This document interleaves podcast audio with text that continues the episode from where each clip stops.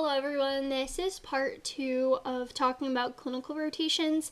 I do have a previous episode that is entitled Clinical Rotations, What to Bring and Tips on Receiving Feedback. And that's going to be a good one to listen to that talks about professionalism, what to ask your preceptor on day one, how to handle downtime, things like that. This episode is going to go into some other good things to know about clinical rotations, like taking advantage of your time, how clinical rotations usually play out with the dynamic with preceptors, what to do during patient encounters, how to prepare for rotations, what kind of attitude to bring to the table, your day, how to ask good questions, what to do during rounds, really the overall philosophy of third year, and a few other things too.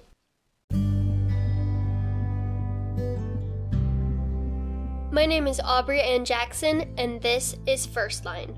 Here to bring listeners of all backgrounds together to discuss whole body health and wellness. Through an osteopathic lens, First Line covers tangible ways to improve your health, hot topics in healthcare, the journey to becoming a physician, mental health, relationships, and even philosophy, all while holistically addressing the whole person, body, mind, and spirit. Also, you might be wondering how you can support this podcast. So this podcast, at this point, I have decided that all my episodes are free to access on all platforms, and if you want to see all the platforms that First Line is on, you can look at any of my episode notes. So First Line is always free. All my episodes are free. There's no subscription model. So how this podcast basically pays for itself is through the ads that I do. And of course, I don't make good money from the ads. It's not a source of income. It's pocket change, essentially. But I do have those ads because I believe that making this podcast is a considerable sacrifice on my part to put aside time from my studies and taking away time that I could be doing other kind of hobbies and other endeavors. And I'm really giving back to to all of my listeners, whether you're medical students when it's a podcast like this where I'm talking about my experience in medical school, or whether it's my episodes that talk about prevention and health and wellness.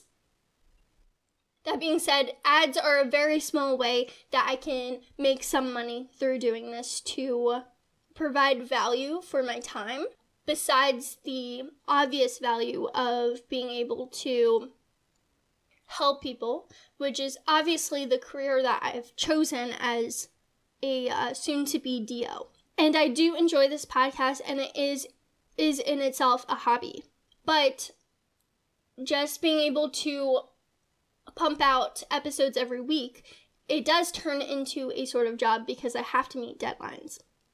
So ads are one way that I do this, and most podcasts do have ads and sponsors. Another way that you can support the podcast is uh, through Anchor. I do have a support page, and this is listed if you look at the details of the podcast. And it might not be on all platforms, but it's it's definitely on Anchor and Spotify and Apple. And um, if you're on a different platform, the uh, U R L is going to be anchor.fm slash firstline slash support. That is a way that you can support this podcast and make it more likely that this podcast will continue to exist on a weekly basis like it has been. That is a kind of subs- subscription deal with that to become a supporter. And they ask for a monthly contribution ranging from, so you can choose ninety-nine cents per month, four ninety-nine per month, or nine ninety-nine per month. And so that is a way that you can support this podcast in a really small way. So that ninety-nine cents per month, that's twelve dollars a year, which obviously payment for me, that is pocket change similar to what I get with ads. but adding up with my supporters, if you're able to give and support the podcast, it will definitely help me to set aside the time that is required to sit down and record these episodes, to edit these episodes, which people forget about that being a longer part of the process. It takes me at least twice the amount of time to edit as um, record. And many times I have to re-record if the audio doesn't sound right. And so there's a lot that goes into it, having to do promotions. If you follow me on Instagram or Facebook, you know that I post several times a week. All of that does take a lot of time. So if you do want to support the podcast, that is a small way that you can do that, and to help keep this podcast free and ensure that I can set aside time on a weekly basis to record, edit, and upload. This episode is sponsored by TrueLearn, an exam prep company best known for their smart banks that turn your weak areas into your strengths. TrueLearn is the only company I trusted for COMLEX Level one prep last year and Level two prep this year. Each TrueLearn practice question has detailed answer explanations and concise bottom lines for customizable studying. TrueLearn also has amazing U S M L E smart banks, as well as subscriptions for shelf or COMAT exams. Go to TrueLearn dot com and use one of my special discount codes I have for up to thirty-five dollars off your subscription. Special discount codes can be found in the episode description. TrueLearn is the first line solution for excelling on exams. Okay, so going into the the main part of this episode. I have been asked before what my favorite part of third year is, and and I really like that we're finally at a point where we can use our knowledge to help patients, and the patients we see are actually real patients. They're not um, actors that come in to pretend to be patients and have a memorized script that we so often see during our training. So these are real patients with real problems, and it took us so long to get to this point. Preclinical curriculum, probably the hardest two years of our lives before going into rotations. Most medical students want to go into medicine to help people, and now we are finally talking to patients and helping them and are involved in their care. I also liked, by the end of the year, looking back at how much I really do know at this point, how knowledgeable I am, how comfortable I feel now talking to patients. When I first started in July, I was definitely prepared to start rotations, but it was definitely a transition to start doing that and doing it um, back to back to back, seeing so many patients throughout the day, especially in an outpatient setting, and how now I'm so experienced being done core clerkships, um, being done third year rotations, and getting to the point where I feel confident speaking to patients and counseling them, not only just being a recorder of their history and performing their physical, but being able to sit with them in the moment and think of what I think is going on, be comfortable and knowledgeable enough to share that with them appropriately, and to also give them a tentative plan that I would be bringing up in front of my preceptor to then discuss with, and and most of the time that lining up pretty accurately. So it's definitely a big change, and obviously if you're listening to this and you're just about to start rotations, or you're in your first few rotations, this is going to sound like a daunting task, but you will get there in time.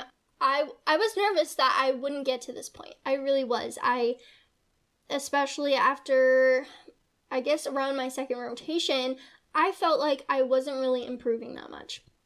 And so that was a little scary. But as the year went on, I really did become more comfortable. So that is something good to look forward to. And even part of it, so surgery was probably my least favorite thing. Um, I definitely prefer talking to patients while they are still conscious, but even with surgery, I remember scrubbing in to my first surgery compared to scrubbing in for my last surgery, and how just knew what I was doing. Obviously, I wasn't functioning like a surgery resident or a surgeon, but I knew what my role was, and I knew how to scrub in. Even just the way that I put gloves on and my gown on, it just gave me so much confidence that, hey, I, I really did improve here. I'm getting better. This is cool, right? It's just interesting. That's just a more visual example of what third year looks like and what to look forward to as far as your progress goes. So let's talk again about day one, what to expect with working with a preceptor. So in my experience, all of the preceptors I worked with will assign you patients to go see.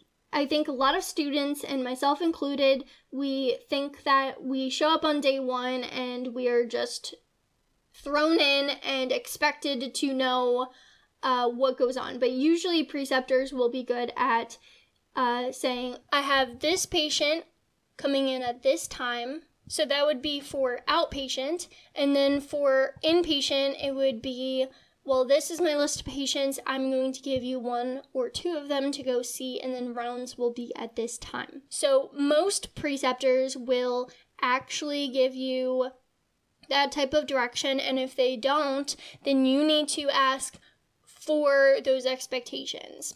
So you can say, which patients would you like me to see, or would you just like me to watch you see the first few patients, and then I can see some patients on my own and report back to you. And sometimes it helps to show up early to take a look at patient lists and just know what patients are coming in for, because um, many times your preceptor might ask you, well, are there any patients on today's list that you would be interested in seeing? And in that case, it helps to at least know what patients are coming in the day so that you can actually give an answer. It shows that you're taking initiative by looking at the schedule ahead of time. Doesn't have to be done the day before, but just the morning of, um, maybe coming in a few minutes early just to take a look so that you can actually give an answer to this question.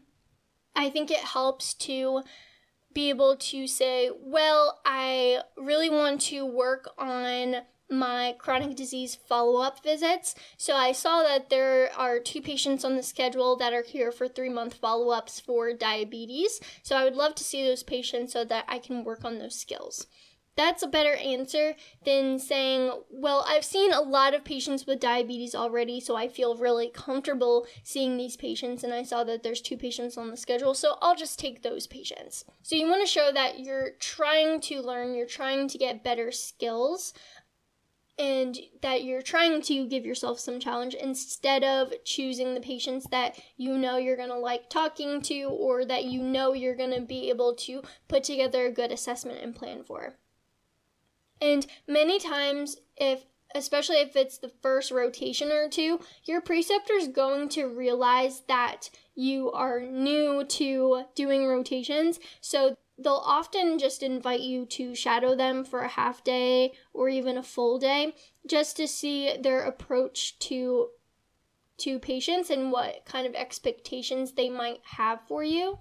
So, for example, what might be expected out of the physical exam for a family medicine acute visit, so they have a chief complaint, is going to be different in family medicine when someone is coming in for a well check. And those are going to be drastically different from a history and physical exam for someone coming in to discuss surgery during a surgical rotation, with the history being more pertinent to whether or not they need surgery and whether or not they have risk of complications from surgery or contraindications for having surgery.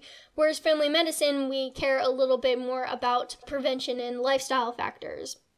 Those are very different, and the physical exams are very much different too, with family medicine looking at more body systems than just the surgeon might be doing. And preceptors also have different different ways of doing things, so it's good to observe what they do um, before going in and seeing patients yourself. And all of these are probably going to be very different than the history and physical exam that you learned during your preclinical education. That was m much more likely to be very much in depth, because in reality, when you're seeing a patient, you're not actually spending twenty minutes on the physical exam. You're narrowing it down to what is important. And I would just say, at a minimum, I always listen to the heart. I always listen to the lungs. I always listen to the abdomen, and I always palpate the abdomen. I always check upper and lower extremity pulses, and I always check for edema in adult patients. In pediatrics, this might be a little bit different. I'll talk more about that later, but that's usually the minimum that I do. And then you add things to your physical exam based off of their chronic disease. Like if they have cardiovascular disease, you might want to check for carotid bruise. If they are here complaining about knee pain, then you're going to want to take a look at their knee, whereas you probably not do too much with the knee if it was someone coming in with a headache, for example. So learning everything that you did in preclinical education was important because you're going to use all of that at some point, but you don't have to do it for every single patient. So that's just going to be a learning curve of realizing what is important. But if you stick to what you want to do for every patient, and then you can just add things on, that's a really good starting point with that. Then I'll, I'll talk about this in the next episode, but having some kind of structure with how you do your history can be helpful too. In addition, a, an advice that I would say uh, really worked for me was taking advantage of the weekend before a rotation starts to brush up on the basics of whatever specialty you're going to rotate with. So reading up and studying things that you know are going to show up on day one. And I'm going to talk about this in the in a future episode where I go into detail what these things are in each of the rotations. But I did this and I noticed that preceptors were impressed with my knowledge base from the start of the rotation. And that makes a really good first impression because these preceptors are going to write you letters of recommendation for residency.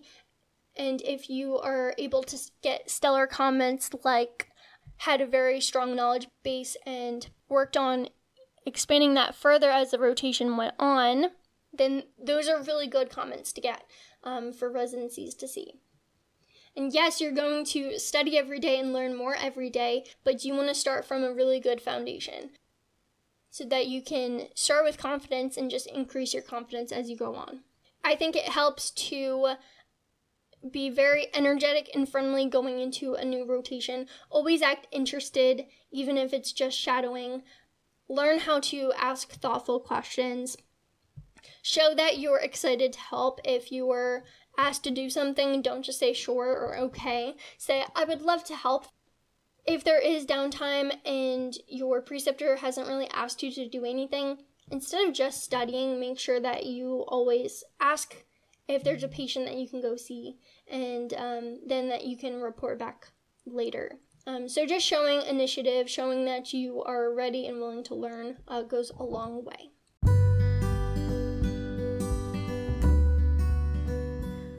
I am now providing personalized assistance specifically to medical students. I can help with editing your C V for away rotations or other opportunities. I can aid in revisions for your personal statement.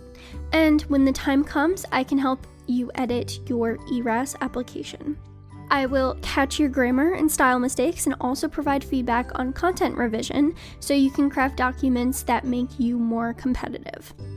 There are so many expensive services out there that charge hundreds to thousands of dollars on reviews, which is why I am offering a much more affordable service with different price packages based on your needs. While many services out there are led by staff members who are years to decades removed from their experience as medical students, I am uniquely positioned to help you as someone who has been through this process myself in the last year or two, and as someone with professional writing and editing experience. This is the type of service I wish was available to me. I know what it takes to make you stand out, and I know what residency programs are looking for. In addition to listening to my past episodes with tips on navigating applications, use the link in this episode description to learn more about the services I offer for individualized help. In addition to these editing services, you can add on a brainstorming session or a strategy session if you are lost and want to talk one-on-one with me about strategy or how to approach your personal statement. I also have an option right now with opting for one day delivery. That's a twenty-four hour turnaround for any review that you need. An important thing to keep in mind during clinical rotations is that you should never ask questions that you can very easily look up. Something that you could very easily either Google or look up on UpToDate or anything like that. But you do want to make sure that you can always think of a question that you can ask. And what I mean by that is to think of a question that is more about their decision making, their preferences for treatment, and that takes advantage of the preceptor's expertise. An example would be asking, why did you choose this type of medication over this medication? Or when would you choose to do this procedure on this patient? Or what do you think caused this patient's presentation? More nuanced things like that. And I, a lot of times, would save these intellectual and thoughtful questions for when a preceptor comes to you and say, well, what questions do you have? Or do you have any questions about this? Because you never want to be handed that question and then not have a question to ask. So you want to hold on to these. If you do think it's a very thoughtful question and you have a preceptor that doesn't regularly say what questions you have, then yes, you can ask it. Make sure that you time when you ask these questions appropriately. So not in the middle of when they are dictating or when they are talking to a nurse or when they are looking something up. I usually do ask them as they are first sitting down in their chair or when they are also talking to me at the same time that they're doing notes, because then that means that they are capable of multitasking. So you really want to be socially aware of what is going on and when it's appropriate to ask a question. And that's a skill that you really do need to learn very quickly, because if you're not asking questions, especially if the preceptor is asking you if you have questions and you say you don't have any, that can very easily be misinterpreted as you not being interested, you not being willing to learn. So you really do want to be careful that you are constantly thinking, what questions can I ask? And if you do have a question that can easily be looked up, make sure you are looking it up, because that is something that can easily, you can be asked questions, you can be pimped on. So make sure you know that information if you're thinking about a question that you don't know the answer to. But if it's something that you can't easily look up, or maybe it's something you tried to look up, and you can even say to the preceptor, oh, I tried to look this up, but I couldn't really find anything. Can you answer this question for me? That would be appropriate, because the majority of the time, if you ask a question like, what is the mechanism of action for this drug, or what is the first line treatment for this, something that you can easily look up, the preceptor is usually going to look at you and and usually say, why don't you just look that up and report back to me? So you can just skip that step and just look it up yourself, because those don't give you brownie points for asking those sorts of questions. The thoughtful questions, however, absolutely can make you seem interested and involved and very much a part of the patient care. When it comes to rounds, you have to have a similar mindset of making it known that you're paying attention and that you are an active listener. So even if another student is presenting a patient, you need to be very much involved. And I would say that you should not be on your computer, and you should not be, you should definitely not be on your phone. Um, if even if you are reading notes from your computer, if another student is presenting, you want to make sure that you close your computer and give whoever the speaker is eye contact and be an active listener, nod. And if you do want to write notes, and I actually do encourage that because then you look like an even more active learner, then you want to do handwritten notes. And yes, I know it's the same thing if you would write your notes on the computer, but for other people watching you, it looks a lot better if you are doing handwritten notes. So you want to do that. Whether you are in an inpatient or an outpatient setting, the main learning about third year is that you already know how to do a history and a physical. Now you have to work on assessment and plan. So with assessment, that means a differential diagnosis. So that means that you will have a provisional diagnosis, which means what you think is most likely happening. And then you also want a differential, some secondary diagnoses of things that you want to rule in or out. And based off of that, that's going to direct your plan to do additional testing if you need to, or just go right into treatment because you have all the information that you need. So when you're doing a differential diagnosis, you want to make sure that whether you're presenting it or whether you are writing this in a patient note, you want to be able to back up what goes into that. So your provisional diagnosis, you want to say why you think it is and what part of your history, what part of your physical exam indicates that. And then with differential diagnoses, you can both say what is supporting that diagnosis and what is not supporting that diagnosis. You can even include things that you feel very comfortable ruling out because you know that the attending is going to ask you, so including all of that up front will make you seem very confident and very much sure of yourself. And even if you're not completely sure of yourself, well, at least putting information out there is really going to help because then the preceptor knows what is going on in your mind. When they just see a list of things, they don't, they don't know that you understand it or if you're just putting down words on paper.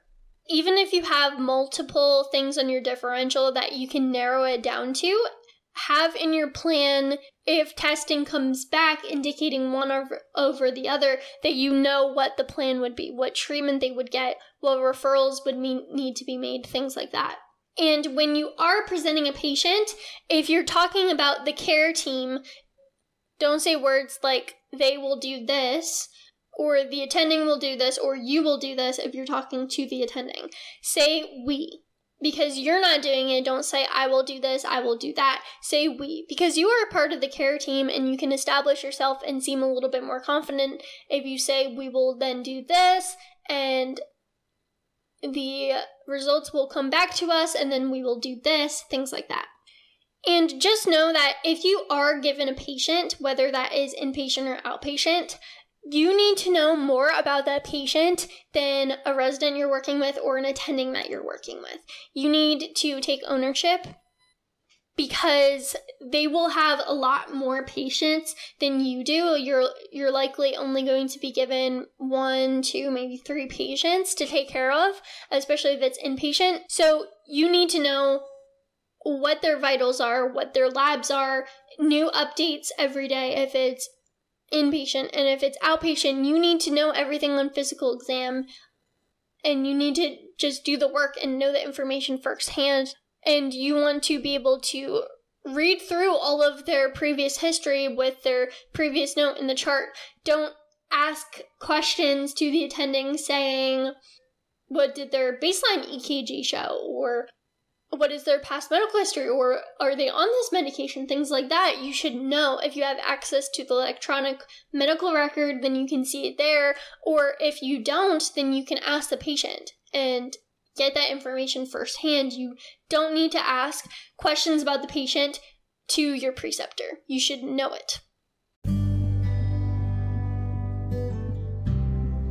Thank you so much for listening. Again, I'm on Instagram at First Line Podcast. Also on Facebook, facebook.com slash First Line Podcast. You can reach out for any questions, comments, suggestions, feedback. I'd love to hear from you. Thanks again.